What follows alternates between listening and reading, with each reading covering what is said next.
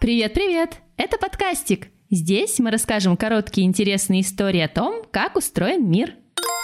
И это выпуск «Девочка из снега». Ты знаешь, кто такая Снежевиночка? Это пирожное? Это зимняя игра? Нет, так раньше звали Снегурочку, внучку и помощницу самого Деда Мороза.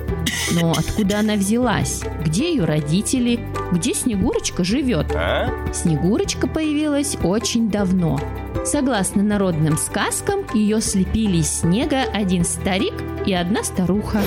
И так как пара очень хотела детей, снеговик, или точнее сказать, снежная девочка, превратилась в девочку настоящую. Потом как-то так случилось, что Снегурочка стала помогать Деду Морозу разносить праздник по домам и радовать детей и взрослых.